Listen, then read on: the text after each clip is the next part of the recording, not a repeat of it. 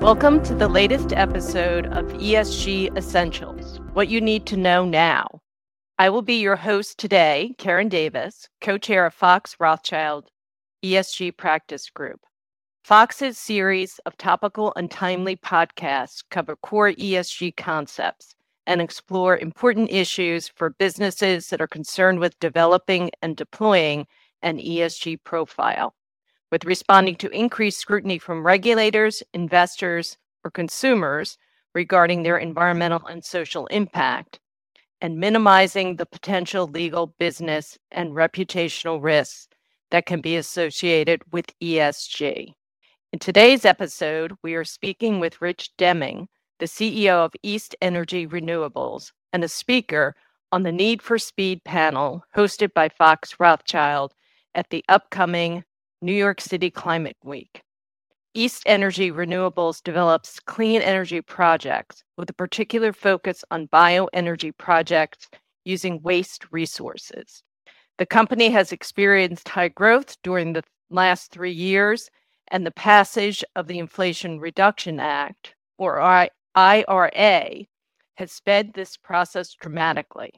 Rich has worked in the renewable energy space since 2004, in roles which include representing governments, procuring projects, in public policy formulation, and for the last decade running a development team with significant success installing large-scale biomass and solar projects.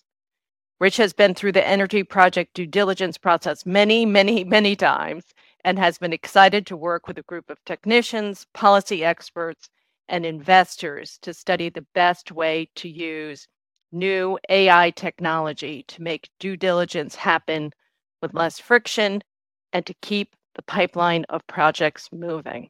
So, Rich, welcome to the podcast, and thanks for taking time to talk to us today. Well, I'm glad to be here, and thanks for the invitation.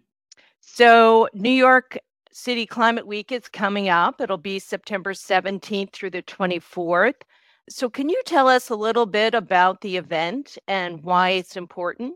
Well, as we kind of are reaching this critical point, sort of a tipping point, these kind of events get more and more important. There's been a lot of events over the last 10 and 20 years, and we seem to get closer and closer to solving it. At the same time, we get closer and closer to kind of falling off a cliff. And so particularly events like this that focus a light on how we can work together to solve different things. The Climate Week event particularly is interesting because it has good engagement with the UN and with UN events and UN activities. And so it's kind of a step above some of the other climate events around the world. And it's just, it's over 400 different separate events, loosely affiliated and hosted by important stakeholders in the process. And so it's almost kind of a Lollapalooza of this kind of thing. Sounds great. And I understand you will be a panelist at a breakfast session on Tuesday, September 19th, The Need for Speed, Expediting Clean Energy Deployment with AI or Artificial Intelligence. So can you give us a preview of what the panel will discuss and provide some insight on this topic?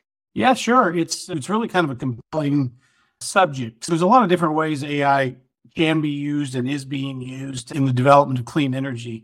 In our firm, for instance, heck, we own power plants, and analyzing the massive volume of data that is coming out of a power plant to really drill down on how to increase performance is intriguing as heck. But then if you move to the front end of the development cycle, how to locate a site that fits a set of parameters that you need. We used to just spend a lot of hours on Google Pro looking at sites and power lines and stuff. And at this point, a lot of that is automated. And so that's super exciting for scaling a development pipeline.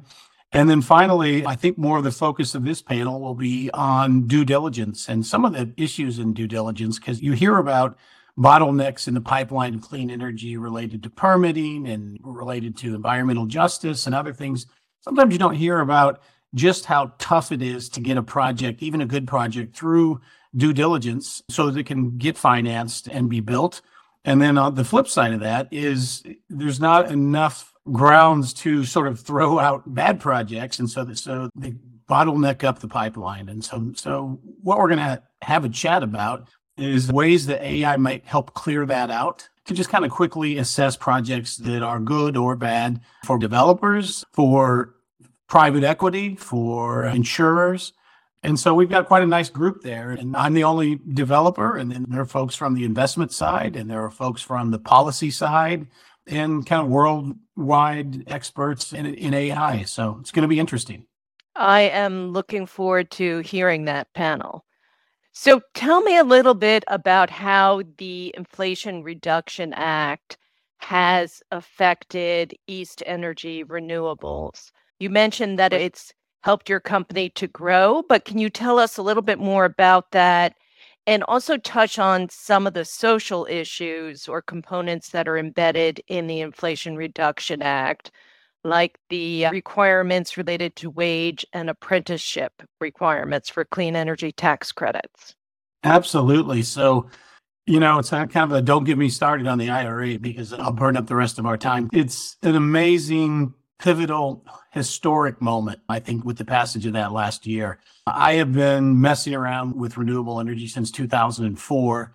And I say sometimes that was like performance art back then, because it sort of looked like that's what a renewable energy project should be, but there was no business model for it. It was a lot of experimentation and pain and heartache. It got better, but really what was happening over the last 15 years is every single project you had to reinvent the world in which you were building this project. So the tax credits were going to expire, which threw everything into confusion.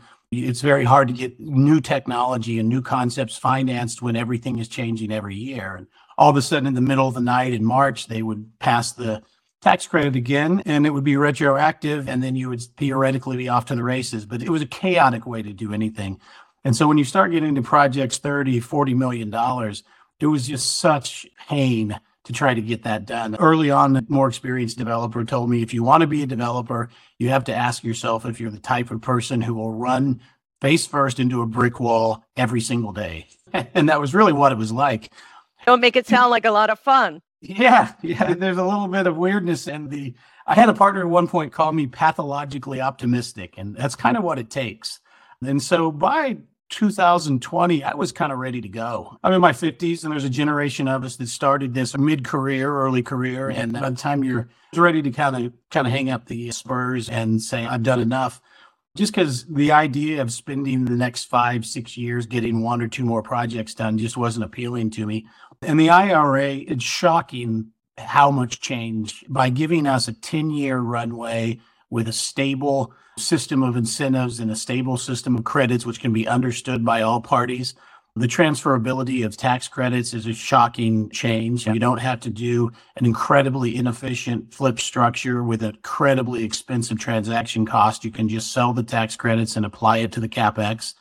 It's just a shocking change. And so suddenly, as long as you can hit your interconnection and your revenue and your site variables, you can scale. And so we're working on 5 projects instead of our next project. And we're also thinking through, how do we add on hydrogen production because of the incentives there? It's just an amazing change. The second portion of your question, which really relates to your ESG practice, it's interesting because I was a consultant to governments back during the American Reinvestment and Recovery Act. And it was interesting back then because there was a lot of verbiage about domestic content. There was verbiage about diversity and inclusion. But I can tell you, I think I worked on $7 or $8 million worth of those projects, all pretty small projects spread across small municipalities. And closing those out, I don't remember a single word being said or documentation exchanging hands on how domestic content actually worked, or if anything actually included any sort of ESG type considerations. It's entirely different at this point. So the IRA has, first of all, we're used to a 30% tax credit. If you don't have an apprenticeship program and hit labor numbers, hit wage levels, you're going to be at 6%. And so that's pretty drastic. And I'm not the tax guy or the numbers guy, so I could be slightly off, but by order of magnitude, you're going to take an enormous haircut on your tax credit. So you have to have these apprenticeship programs in place. You have to have your labor wage levels in place to get back to 30. And then if you use domestic content, you can get to 40. And if you're in an energy community, which has had a pollution event or has had a closed coal plant or something similar, you can get up to 50%. And so that's a shocking range there. If you do nothing but what you used to do, you're like somewhere around 6%, but you could be up to 50% if you do everything right. Incredible incentives. Yeah, it's an amazing change. Now, for skeptics who might be saying, wow, that's a lot of money to throw at this, keep in mind, they made it really hard. And so this apprenticeship program, we set up one for our business because we don't construct the projects. We didn't need it, but I wanted to understand fully what it meant to have an apprenticeship program. And so we had two folks in HR working on it for over 6 months. And the concept of an apprenticeship program is a very technical term that goes back to the New Deal, and it's federally governed and then often, overseen at a federal level to the state level. And so we work very closely with the North Carolina state government and in community college system. And I couldn't be prouder of this program now. I mean, because it's an incredible on-ramp for kids who come out of high school and maybe they don't have the resources to go to community college, but they have skills and they want to succeed. They can go into our program without any sort of basic experience. And 4 years later, they can be eligible for a boiler operator, or they'll have a boiler operator certification, which is a $60,000, $70,000 a year job. They'll have a community college certification very close to a degree that they can finish up if they'd like. And so that kind of thing is really powerful and really something to be proud of. The domestic content stuff is shockingly hard. And it's not for the faint of heart because it is extremely hard and has to be certified by CPAs and or legal opinion letters. You're going to be generating jobs in the United States or you're just not going to get it.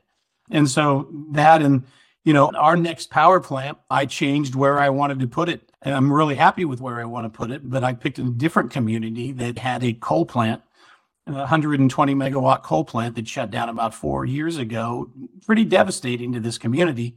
And we've switched gears for our next project, and we've put that project to the top of the list because it's another 10% tax credit, which really makes it a lot easier to try to get done, but also feels good because it's a great community that is, where you're well appreciated. It sounds like it would do a lot for the community. The community might have been impacted in terms of jobs when the coal plant shut down.